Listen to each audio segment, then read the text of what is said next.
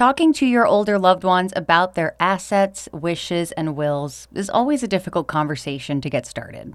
So today we are discussing Massachusetts Advanced Directives, what they are, why they are important, and how to get started completing yours. Joining us for this important conversation are Lee Holbrook, a social worker supervisor at Emerson Hospital, and Mary Crow, the director of professional and community education at Care Dimensions. This is HealthWorks here. I'm your host, Caitlin White.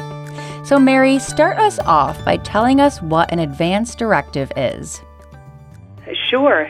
So, an advance directive is a legal document put in place in advance indicating who you would want making healthcare decisions for you when and if the day comes that you cannot do that for yourself.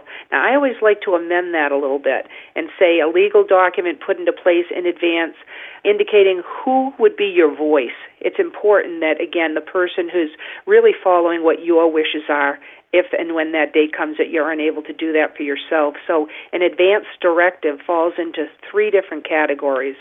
It can be a healthcare proxy, a durable power of attorney, or a living will. A living will is an important guideline in terms of one wishes, but it's not legally binding in the state of Massachusetts. And just why are these documents so important? It is so important that everyone 18 and over legally designate who they would want to be their health care agent if they're unable to make their own health care wishes known. You know, during usual times, it's important to understand an individual's values and goals around their health care wishes. The COVID 19 pandemic heightens the importance. These are challenging times and many many are struggling with feeling out of control or the lack of certainty in life on so many different levels. But one way we can take control is by being prepared. And the way to do that is to pick the person you want to be your health care agent, talk with loved ones and your health care agent about what matters most, and then make sure you talk to your health care providers as well it's important to have these documents in place and is as important as having the conversations around that. These are much more than just making decisions. This truly gives a voice to hope and fears and it can also help guard against regrets. The, you know these these documents they truly it's a gift that you give to your loved ones. Now, Lee, there's a lot of terminology when it comes to this stuff. What is the difference between a healthcare proxy, a living will, durable power of attorney, and MOLST? That's a very good question, and there is a lot of confusion among patients and families about these documents. The healthcare proxy is a simple legal document that the patient can do on their own. It's when they choose a trusted person who will, is called their healthcare agent. That is someone that will talk with doctors and make healthcare decisions on their behalf if they're not able to make decisions for themselves at that time. It guides the doctors and clinical team on how what care you would prefer in an event that you cannot make those choices on your own. The healthcare proxy is a legal document that is witnessed by two witnesses that are uh, cannot be the person who is your agent, and then that will go and be your legal document from then on. That form can be changed any time, and the newest healthcare proxy is the one that is legal. The living will is a guide and also sometimes referred to as a personal directive, and that, along with the proxy, is very powerful because that allows your agent to make decisions very spelled out by you on what your wishes would be. It is not a legal document, but it's a very important document to have. And that is also a very good guide to have a discussion with your family regarding what your wishes would be, because it's a much more lengthy form as opposed to the healthcare proxy, which is a one page form that just assigns you the duty. The MOLST form is an order that is done by the physician that communicates the patient's choices and preferences about life sustaining treatment to the care providers.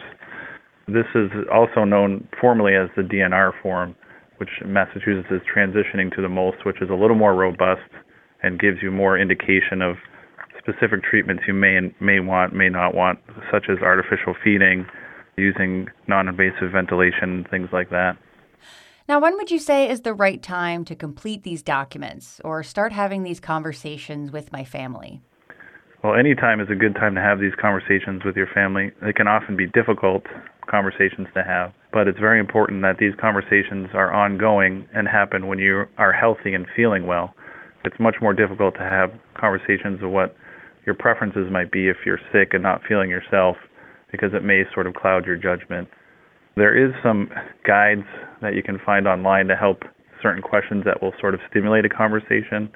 Uh, we partner with an agency called Honoring Choices. They have a lot of good tools on there and uh, also helps guide discussions with your physicians to, if you have any sort of questions about what those treatments would look like.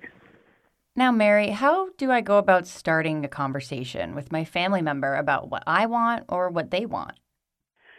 Yeah, this is always a, a tricky one too. You know, we are uh, the, Americans aren't good about talking about death, uh, but really the the issue, you know, talking about death is ultimately talking about life, and this mm. is a really important thing that we do as I mentioned earlier, this is one of the greatest gifts that you can give your family is having these conversations.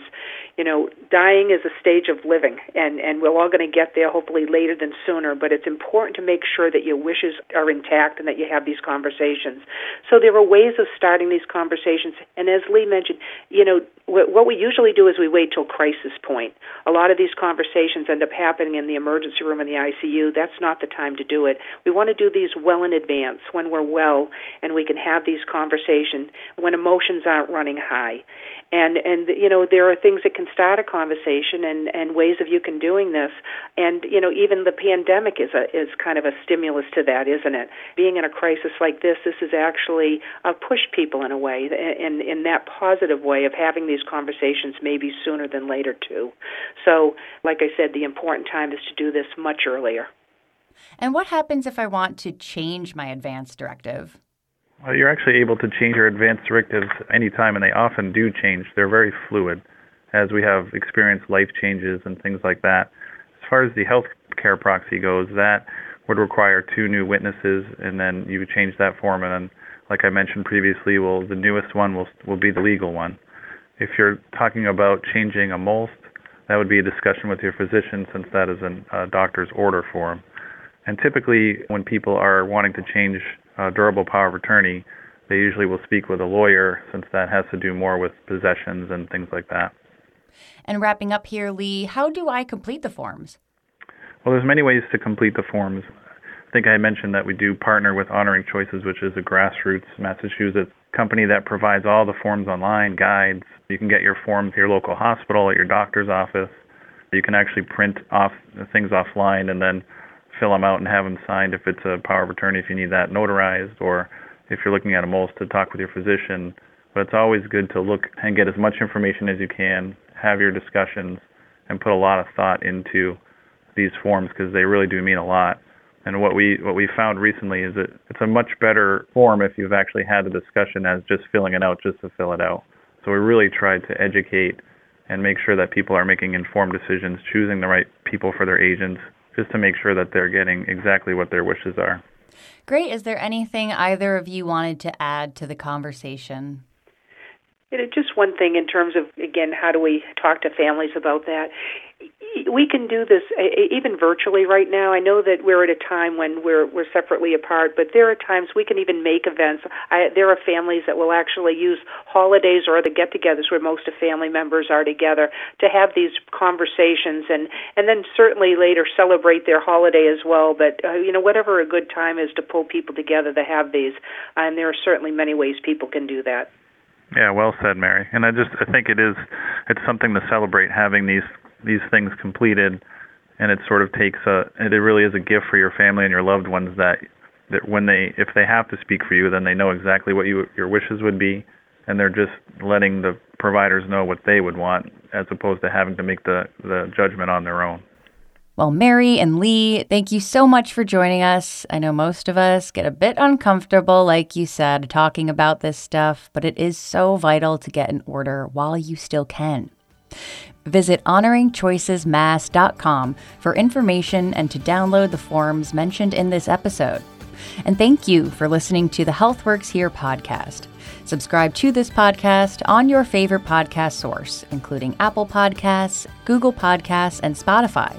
I'm your host, Caitlin White. We'll see you next time.